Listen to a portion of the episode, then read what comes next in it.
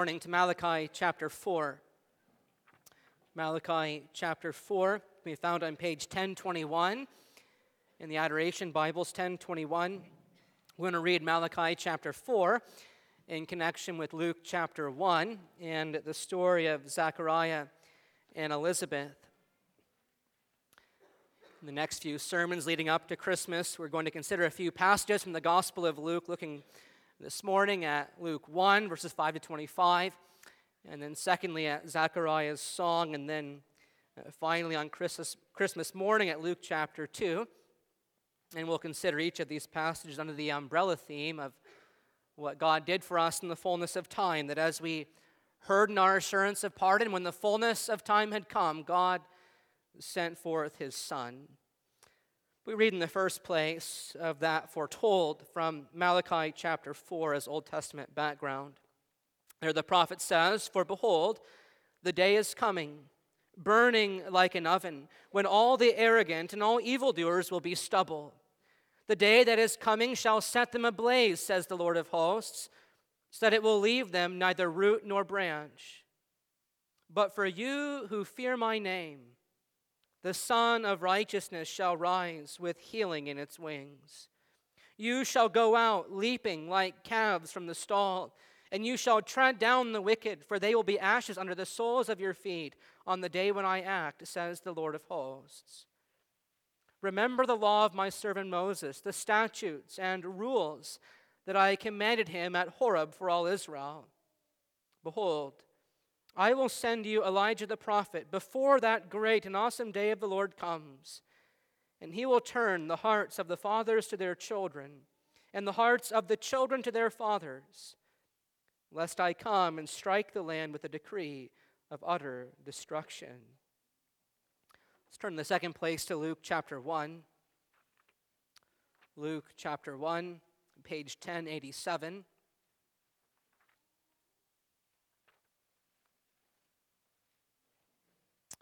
Luke chapter 1. We'll begin reading at verse 5.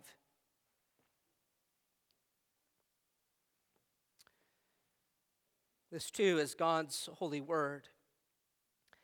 In the days of Herod, king of Judea, there was a priest named Zechariah of the division of Abijah. And he had a wife from the daughters of Aaron, and her name was Elizabeth. And they were both righteous before God, walking blamelessly in all the commandments and statutes of the Lord. But they had no child, because Elizabeth was barren, and both were advanced in years. Now, while he was serving as priest before God, when his division was on duty, according to the custom of the priesthood, he, that is Zechariah, was chosen by lot to enter the temple of the Lord and burn incense. And the whole multitude of people were praying outside at the hour of incense. And there appeared to him an angel of the Lord standing on the right side of the altar of incense. And Zechariah was troubled when he saw him, and fear fell upon him. But the angel said to him, Do not be afraid, Zechariah, for your prayer has been heard. And your wife Elizabeth will bear you a son, and you shall call his name John. And you will have joy and gladness, and many will rejoice at his birth, for he will be great before the Lord. And he must not drink wine or strong drink, and he will be filled with the Holy Spirit, even from his mother's womb.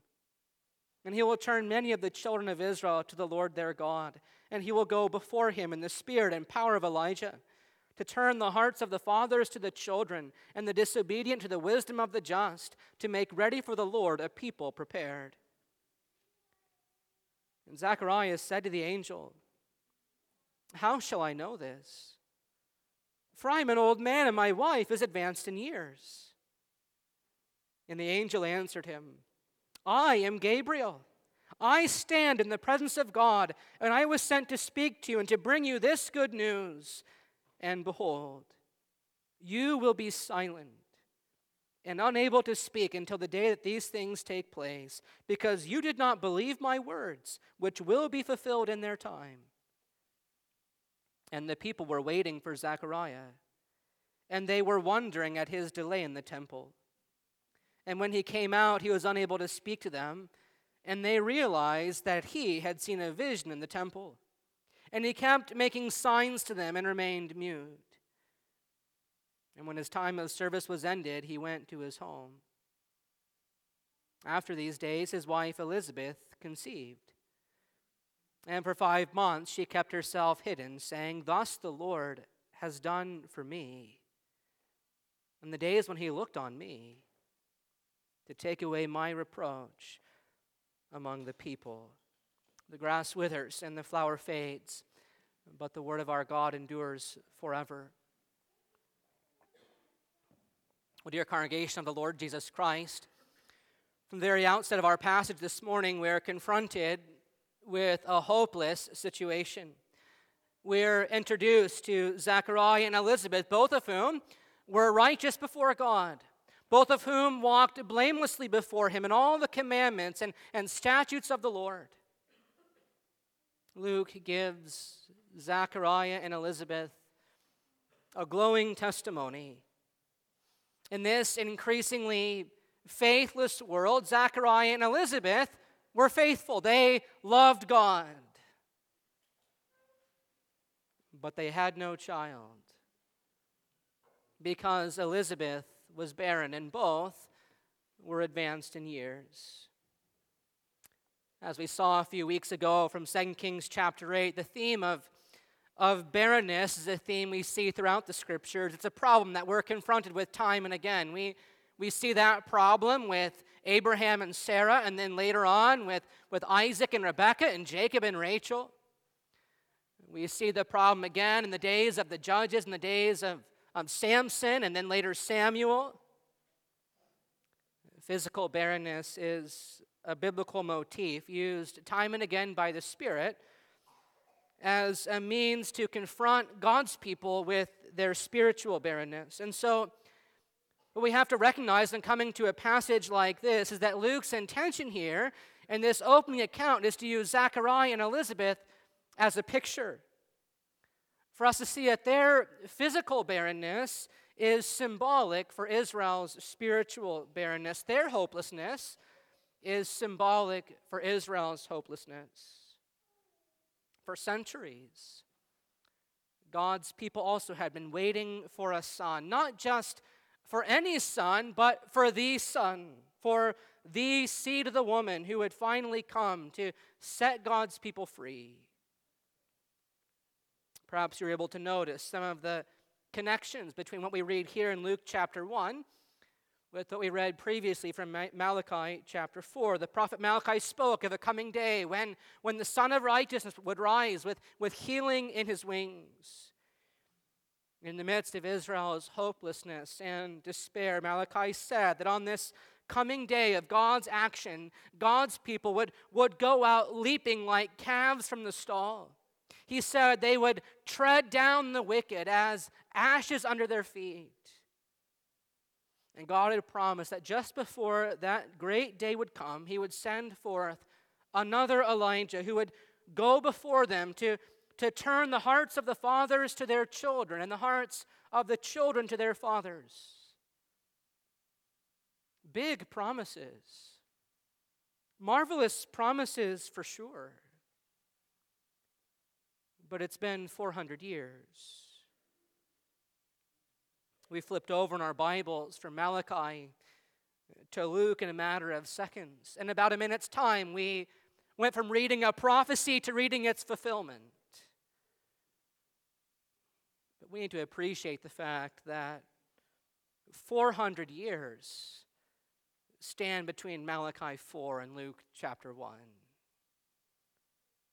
The story of Zechariah and Elizabeth comes to us on the heels of 400 years of silence. It's been 400 years since God spoke to Israel by the prophet Malachi. It's been 400 years since God has spoken to them by any prophet at all. It's been 400 years since Israel has received a, a sign from her covenant God to remind her, to reassure her that, that God would indeed be faithful to his promises in the fullness of time. Generation after generation after generation waited for a sign.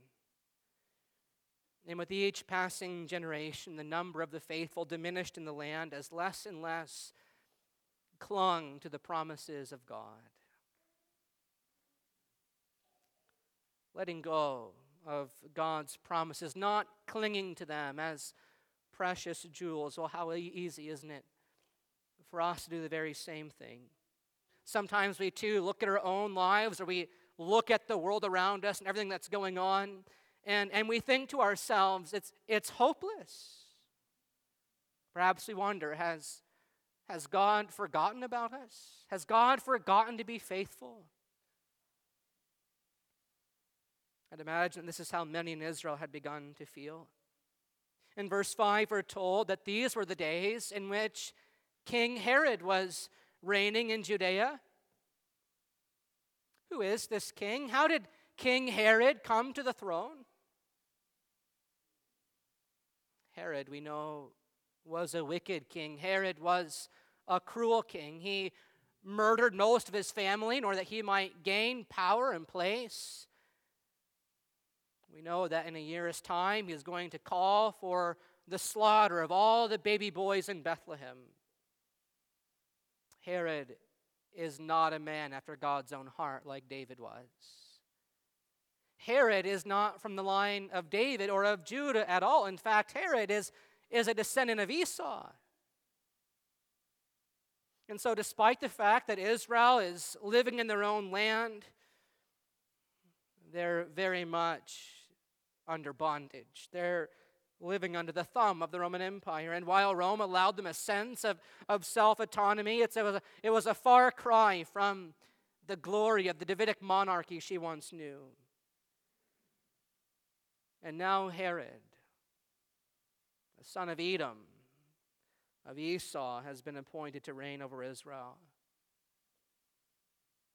Whatever happened to the promise?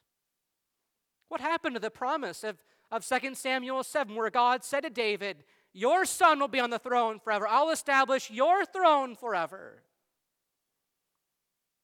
What happened to the promise that God gave uh, to Solomon in 1 Kings 11? That even as God was going to divide the kingdom, what did God say to Solomon? He said, Yet for David's sake, I will always maintain a lamp to, to shine in Jerusalem.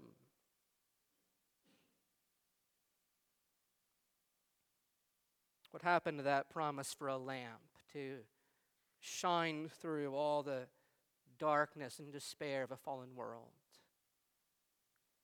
These were dark days for Israel.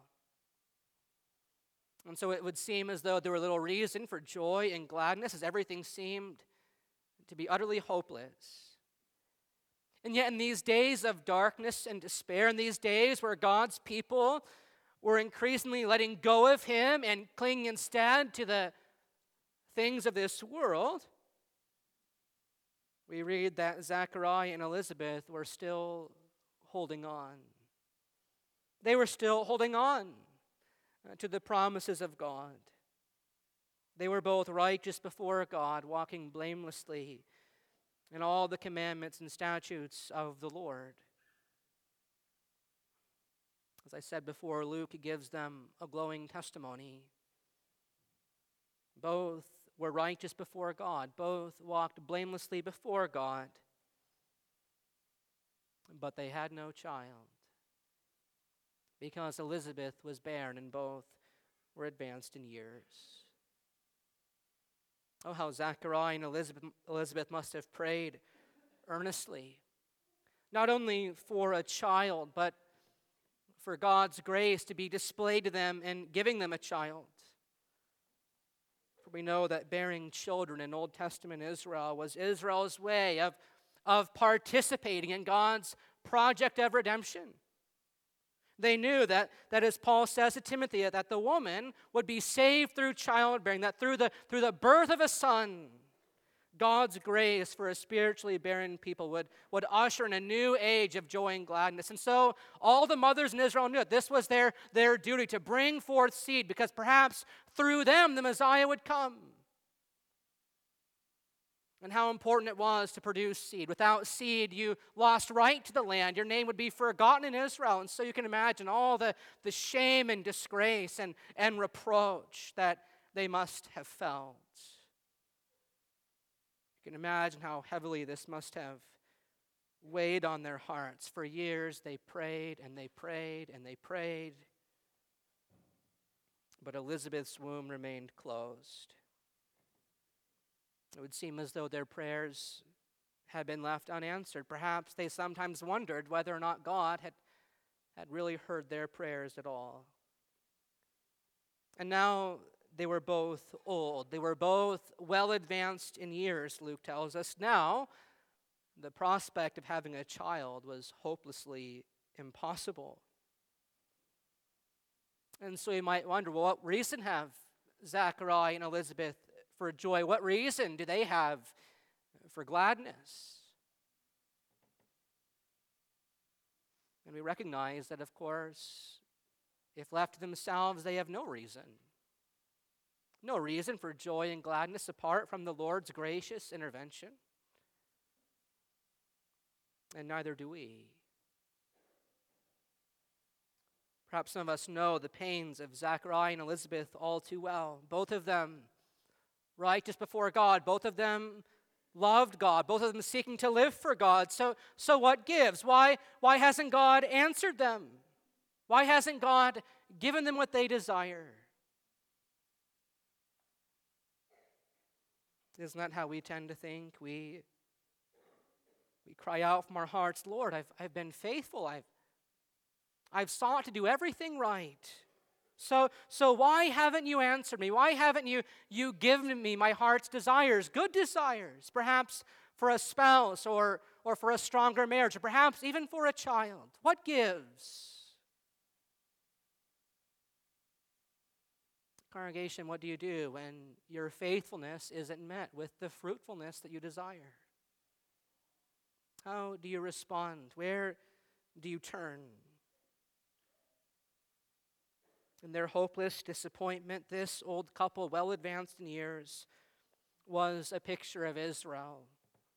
A picture of Israel whose hope for the seed, the seed of the woman, was by now just barely hanging on by a thread. But notice that there was yet a thread. Though few in number, there were still some in Israel who, who were awaiting the fulfillment of promise. There were still some who trusted that, that although God had been silent for some time, He would surely intervene. He would surely break through into their human history. We read about a multitude of people praying outside the hour of incense in the face of so much hopelessness. We see in verse 10 that some were still holding on. Some were still holding on to God's promises. Some were still expecting an answer to their persistent prayers as the priests served in the temple day after day. In verses 8 and 9, we read that while Zechariah was serving as priest before God, when his division was on duty according to the custom of the priesthood, he was chosen by lot to enter the temple of the Lord and burn incense. The priest, you may know, had to enter the holy place day after day to, to burn incense, to offer prayers on behalf of the people. It was a, a perpetual reminder of Israel's need for a redeemer. The whole Levitical priesthood, you know, was to, was to point them forward to that greater intercessor, that greater mediator who would come, who would finally do away with that veil of separation that, that hindered Israel from coming into the, the very near presence of God. And so Zechariah takes up his priestly privilege and he enters into the temple of the Lord, being that the priests were, were so many in number, the casting of lots served to determine whose turn it would be to, to enter into the holy place, to perform this priestly function. This was very likely a, a once in a lifetime privilege for a priest. And so we clearly see here in our passage something of God's providential handiwork as the lot falls to Zechariah, in order that God might reveal himself to Zechariah in the place where God was most eminently known in the holy place. And so Zechariah, the childless priest, enters into the holy place to be in the near presence of God. He enters into this place where where everything in that place, where the altar, where all the furniture, all the furnishings, all the decorations pointed to the glory of the Lord's grace. But was God really gracious? Zechariah's name literally means the Lord remembers. Elizabeth's name means something along the lines of, My God is reliable. But had the Lord really remembered? Was, was the Lord really reliable? Had God really concerned himself with Zechariah and his wife Elizabeth? Had he really looked on them? Had he remembered them? Was he with them as they prayed and prayed year after year, longing for a child, longing for the removal of, of reproach and disgrace, not only for themselves, but also for the people of Israel at large? Was God really reliable? Had he really remembered? Or were God's promises nothing more than empty words? What do we read in verse 11? And there appeared to him an angel of the Lord standing on the right side of the altar of incense. And Zechariah was troubled when he saw him, and fear fell upon him. In this well known promise and deliverance, S.G. de Graaf notes that in the splendor of that angel, Zechariah saw the glory of the Lord's grace. But as is customary throughout the Bible, fear falls upon him. In the, in the holy splendor of that angel, Zechariah must have felt something of, of the burden of his own sinfulness and the, and the burden of Israel's sinfulness. Who is he to, to stand in the presence of this holy messenger of God? But what does the angel of the Lord say to terrify Zechariah? Well, this angel says what angels often say in the Bible when they come to, to visit God's servants. He says, Don't be afraid. Don't be afraid, Zechariah. Your prayer has been heard. Beloved, God hears every prayer offered up to Him in faith. He heard our congregational prayer a few moments ago. Boys and girls, God hears the prayers you say at bedtime. He hears the prayers you say around the dinner table. He hears every last one of them. And so the angel says, Don't be afraid. For your prayer has been heard, and your wife Elizabeth, she will bear you a son, and, and you shall call his name John, and, and you will have joy and gladness, and many will rejoice at the boy's birth. The boy's name will be John, a name which means the Lord is gracious. But as we listen to what the Lord says through his angel, we need to recognize that these verses aren't ultimately about the family history of Zechariah and Elizabeth. Certainly, this is wonderful news for them in particular. God is going to give them a child after all these years. But, but this is wonderful news, gospel news for for all God's people, even God's people today. Because God is here paving the way for renewed joy and gladness, not only for, for Zechariah and Elizabeth, but for us all. The angel of the Lord says to Zechariah that, that many shall rejoice at the boy's birth. And he says that with you and me in mind. The time of fulfillment had finally come. Malachi's prophecy was about to be fulfilled. For this child, verse 15, would be great before the Lord, says the angel, and, and he must not drink wine or strong drink, but he'll be filled with the Holy Spirit, even from his mother's womb.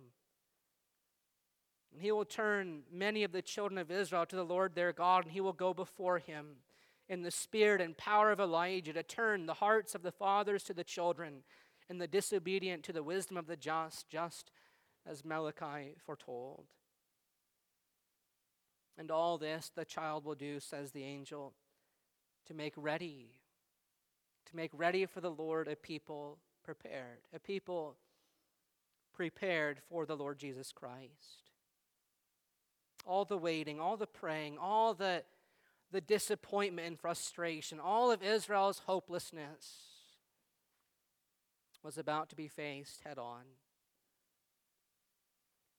But Zechariah doesn't see it, does he? His faith rather seems to be shaken. Yes, he and his wife were both righteous before God, but, but this news, can, can it really be? Can it really be as, as the angel of the Lord has said?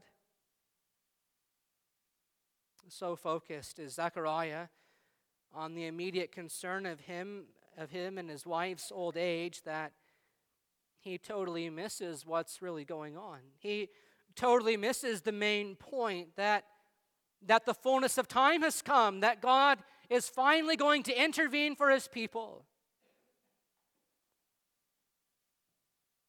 And Zacharias said to the angel, How shall I know this? For I'm an old man and my wife is advanced in years. Zacharias struggles to believe it. Come on, angel of the Lord, don't you know how old I am? Don't you know that my wife is advanced in years? Me, Elizabeth, a child? Impossible. It's hopeless. What unbelievable unbelief. Unbelievable unbelief in the face of the Lord's messenger. And yet, how often aren't we tempted to respond to the promise, respond to God's message in much the same way? How often don't we ourselves wonder whether or not the good news of the gospel is too good to be true? The forgiveness of all my sins, maybe for that guy, but for me, my sins are too great.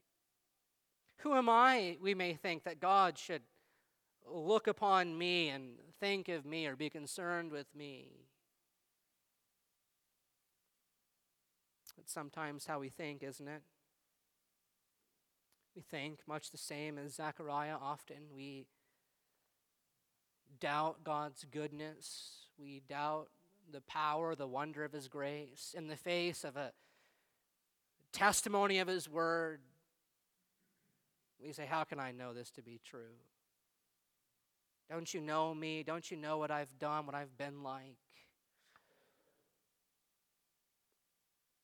But this is the kind of thinking that shows our need for God uh, to intervene, to break through in human history.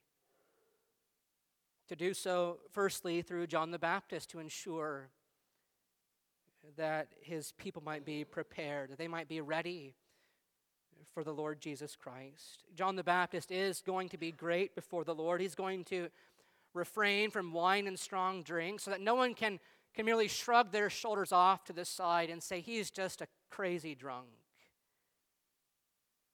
It'll be evident that he speaks in the power of the Holy Spirit. And so the people of Israel thus have no excuse not to turn to the God of grace. and neither do we. We have no excuse in the face of the gospel testimony not to turn. Verse 17 Fathers are thus left with no excuse for not turning their hearts to the children. The disobedient are left with no excuse for not turning to the wisdom of the just. Because God reveals his grace already here in sending John the Baptist to make them ready for Christ. No longer can Israel say, We haven't heard from the Lord. He must not care about us anymore. He must not care about our reproach and our disgrace. But Zechariah, who's tempted by the same sense of hopelessness that you and I are so easily inclined towards can hardly believe it. How shall I know this? He asks. And how does the Lord's messenger respond? Verse 19 And the angel answered him, I am Gabriel.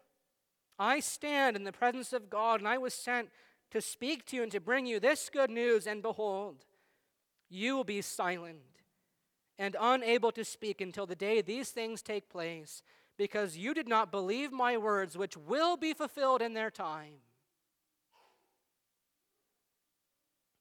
The angel's announcement was sure. He was God's spokesman. Zechariah knew that.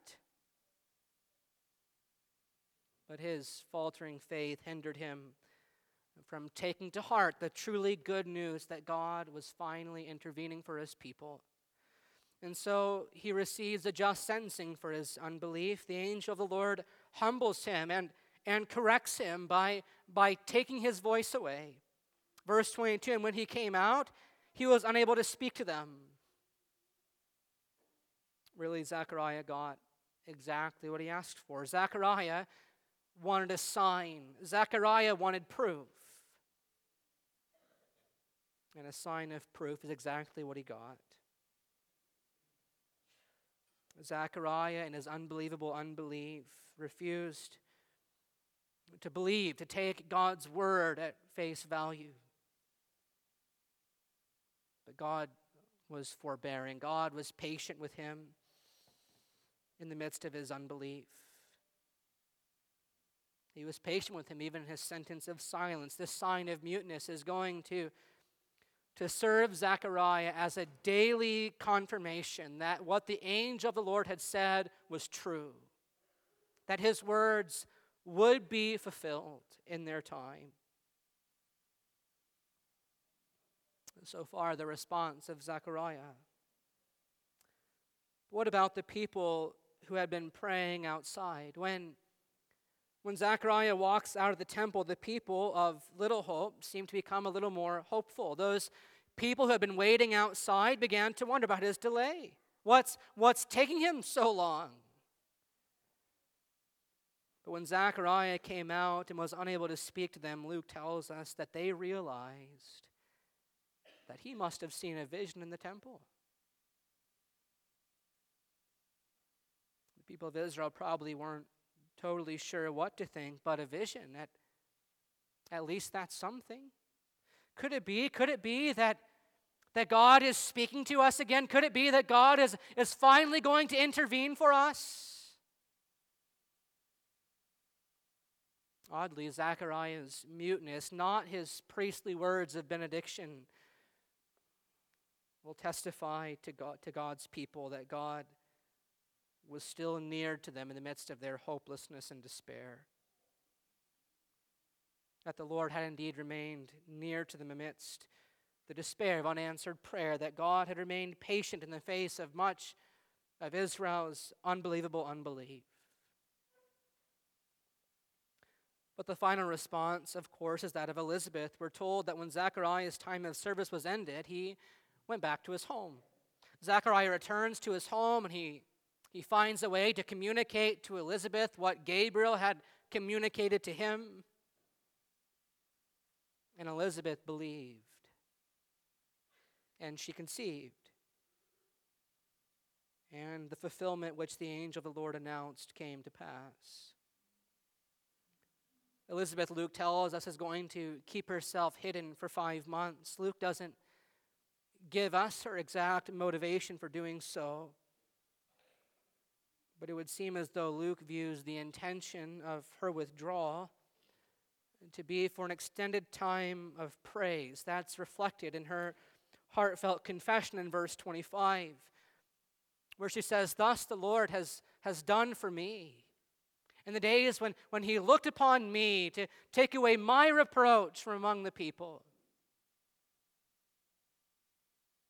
Perhaps Elizabeth also had spent many years wondering Has God really looked on me? Has God really concerned himself with little old me?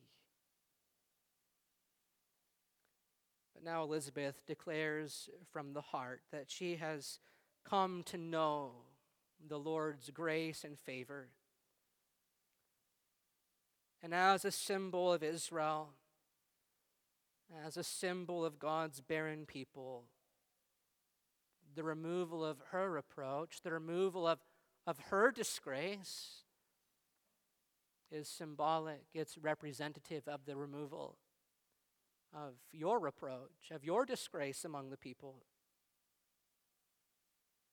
Because what we need today is the same thing Elizabeth needed so long ago the gracious intervention of the Lord. And, and this indeed is what God has provided for us in His Son. When the fullness of time had come, God sent forth His Son, born of a woman, born under the law, to redeem us from the curse of the law that we might receive the adoption of sons, by whom we cry, Abba, Father.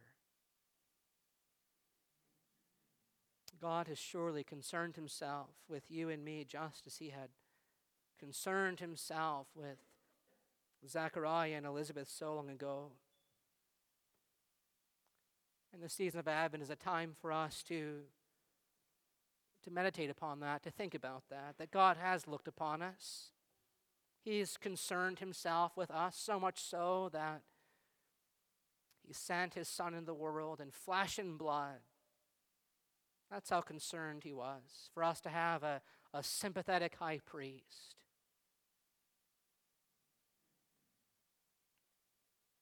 By sending his son into the world, God intervened. He ushered in a new era, a new age in redemptive history of everlasting joy and gladness, a, a new era of, of lasting hope and deliverance in the face of all our hopelessness and despair.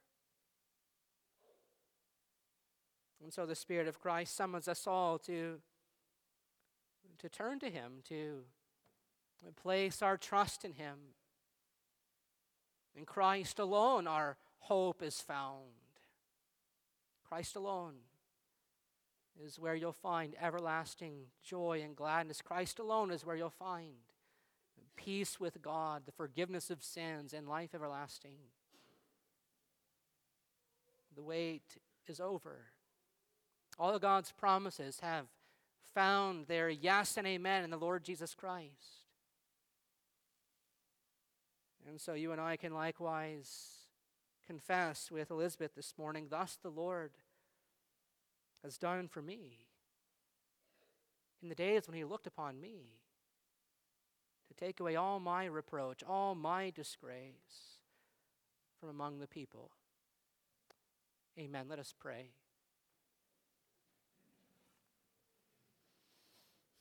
Gracious God and Heavenly Father, you have done great things for us, and so we are glad. Lord, we thank you that you have looked upon us. You have concerned yourself with us to take away our reproach from among the people. Lord, we thank you that when you saw our spiritual barrenness, you did not abandon us or forget us, but rather you confronted our barrenness in the Lord Jesus Christ. And in him and through him, you made us to be fruitful again. Father, we pray that we would indeed make Elizabeth's confession our own, and that we would take to heart this lasting hope in this hopeless world. As we pray in Jesus' name and for his sake, amen.